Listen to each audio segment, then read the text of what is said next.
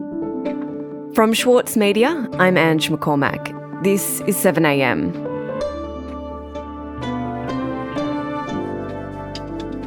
To make sure that robo-debt or something like it would never happen again, the Royal Commission into the scheme handed the government 57 recommendations.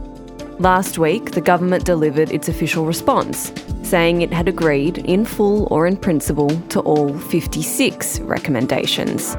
So, what happened to the 57th, and why is the government pretending it doesn't exist? Today, senior reporter for the Saturday paper, Rick Morton, on a serious flaw in the response to robo-debt and whether ignoring it could undermine the work of the Royal Commission.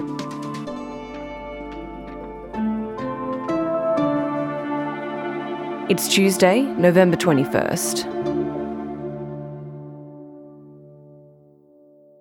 Rick, the government revealed their response to the recommendations of the Robo-Debt Royal Commission last week, but strangely, no one seemed to be able to agree on how many recommendations there were. What happened? Yeah, I, I feel like I'm losing my mind on this one. So, the government has had months and months, uh, you know, three or four months to consider their official response to the Robo-Debt Royal Commission report, which was handed down in July, on July 7, by Commissioner Catherine Holmes.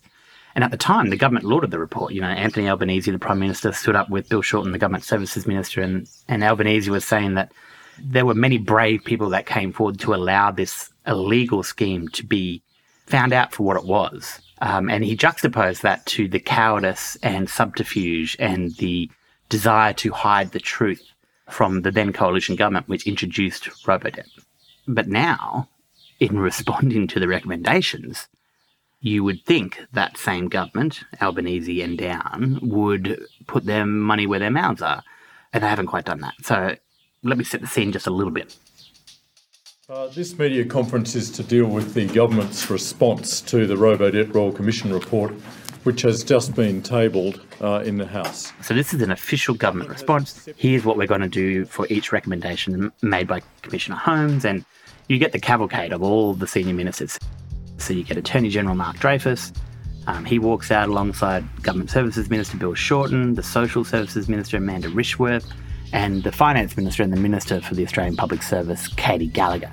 The robo-debt was a cruel and crude mechanism. And each was completely emphatic that the government had accepted in full or in principle, but the point was that they had accepted all 56 recommendations. The Commission, as you know, handed down 56 recommendations across government, represented by the ministers here. The government has accepted or accepted in principle all 56 of the recommendations made by the Royal Commission. And a bunch of media ran with that. They all said that the government had accepted all the recommendations, all 56, quote unquote.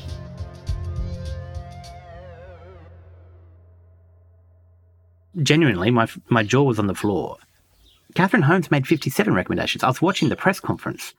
It's right there in the report in black and white. It says the following is a list of 57 recommendations. It says it more than once, by the way. And Catherine Holmes recommended that the Freedom of Information Act be amended to repeal Section 34, which is this section that includes cabinet documents in a class of documents that can be exempt from release to the public. How uh, significant is it to this change in uh, cabinet document status that it would no longer of itself justify keeping documents secret? I mean, everybody just stamps everything with cabinet on it these days, doesn't it? Does it actually significantly change the access of documents to uh, the uh, FOI Act, for, for example? Um, the, the Commissioner made a closing comment rather than a recommendation.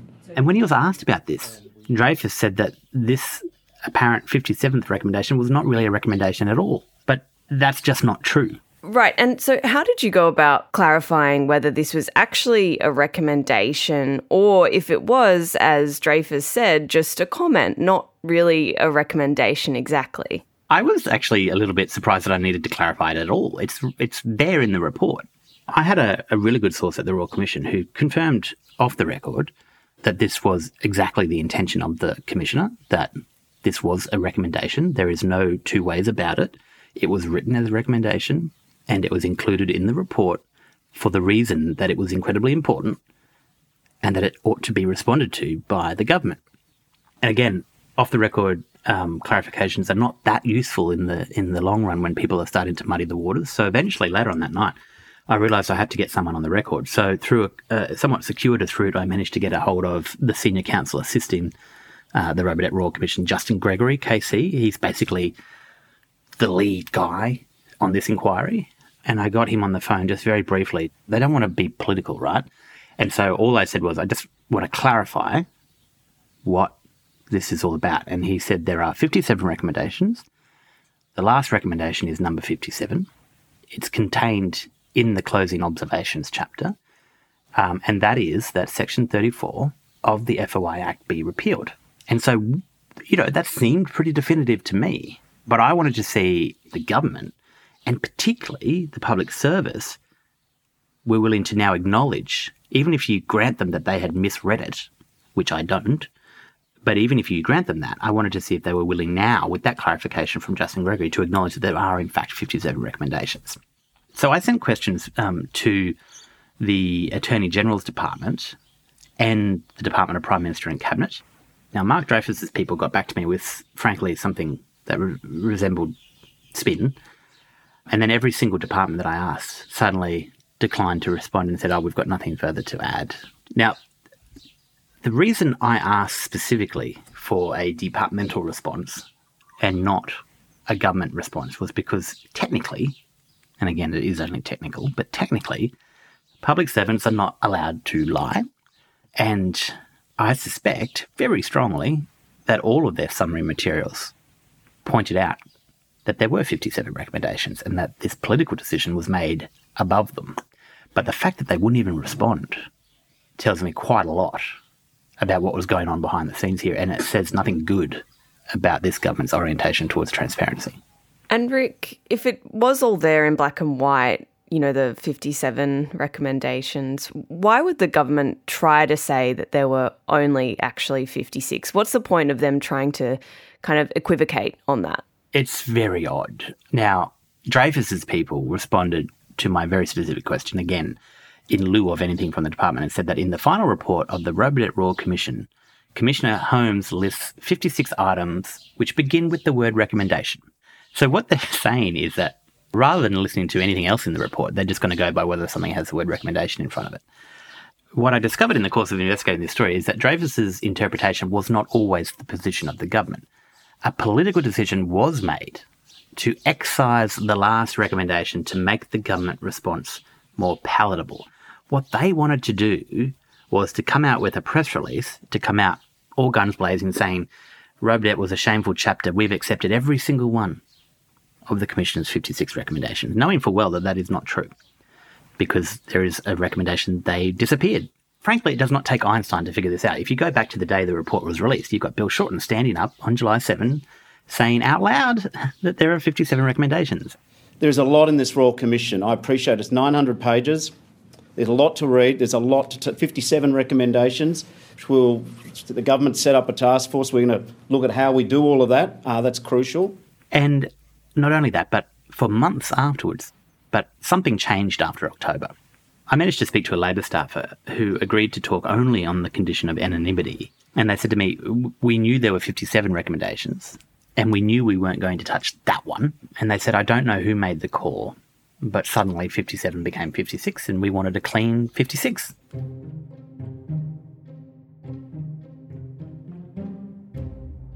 This is pure magic. It's it's an administrative trick responding to Robodebt, which was, frankly, an administrative trick. And it was a political decision. And so the government is responding by making, I would argue, some very serious and grave mistakes about what they think the lessons are from Robodebt. Coming up after the break, why the 57th recommendation is so controversial for the government.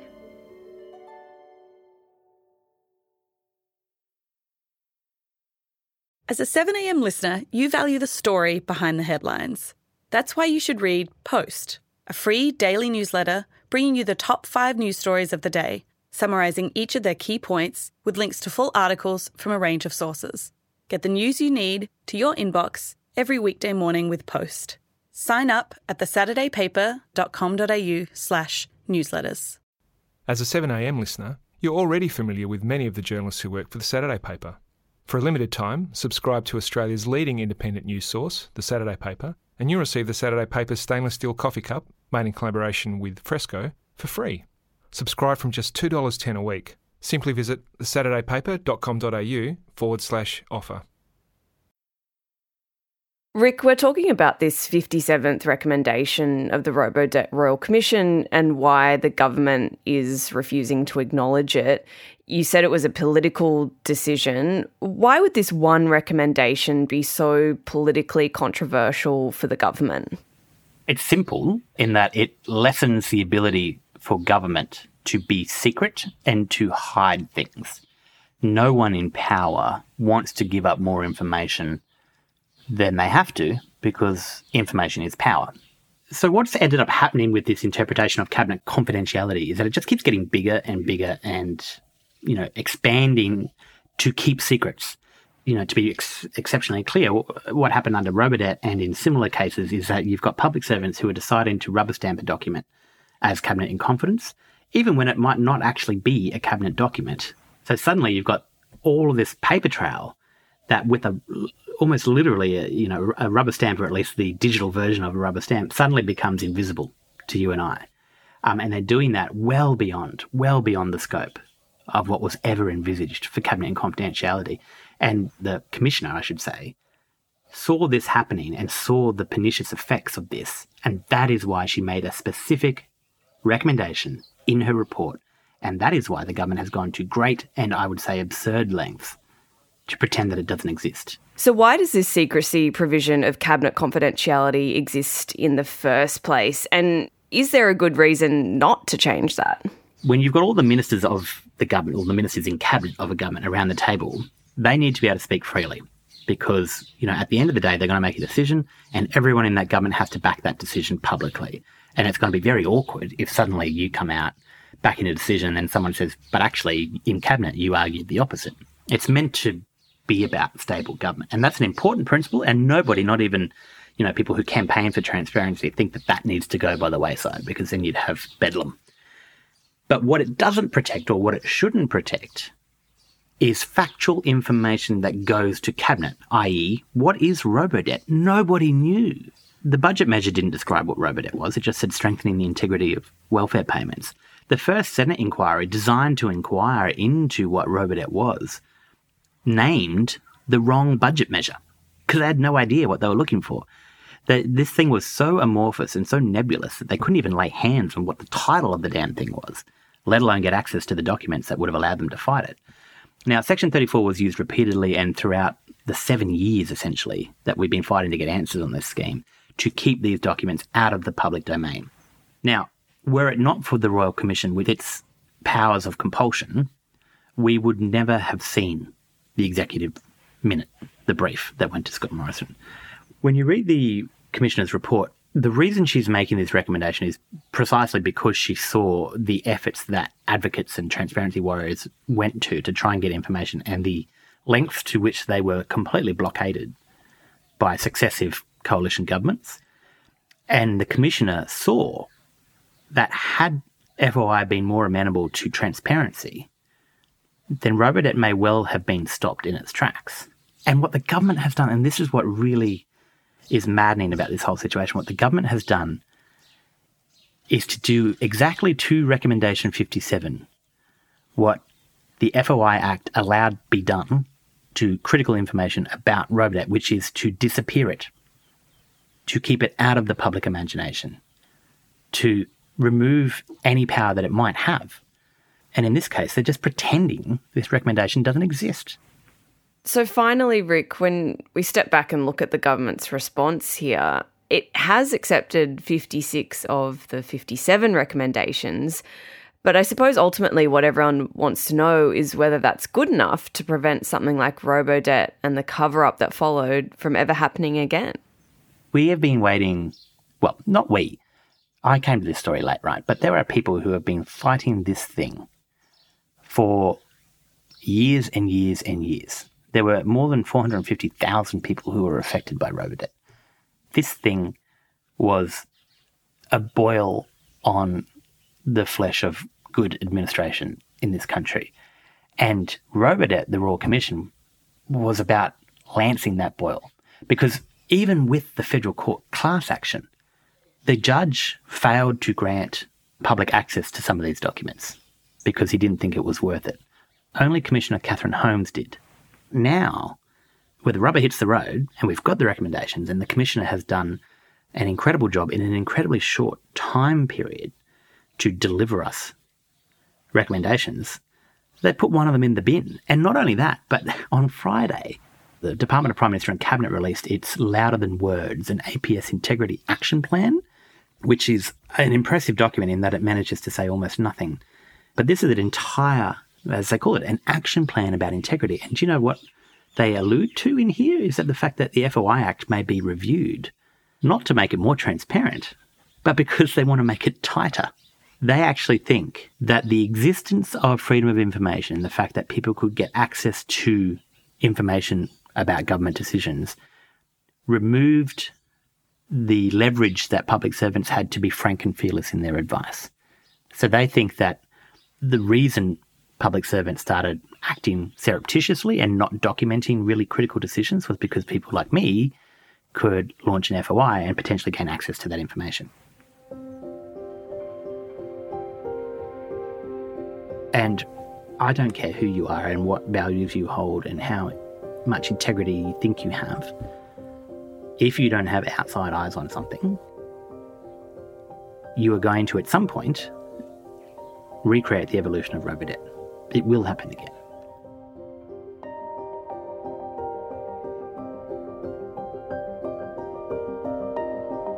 Rick, thanks so much for your time today. Thanks, Ange. I appreciate it.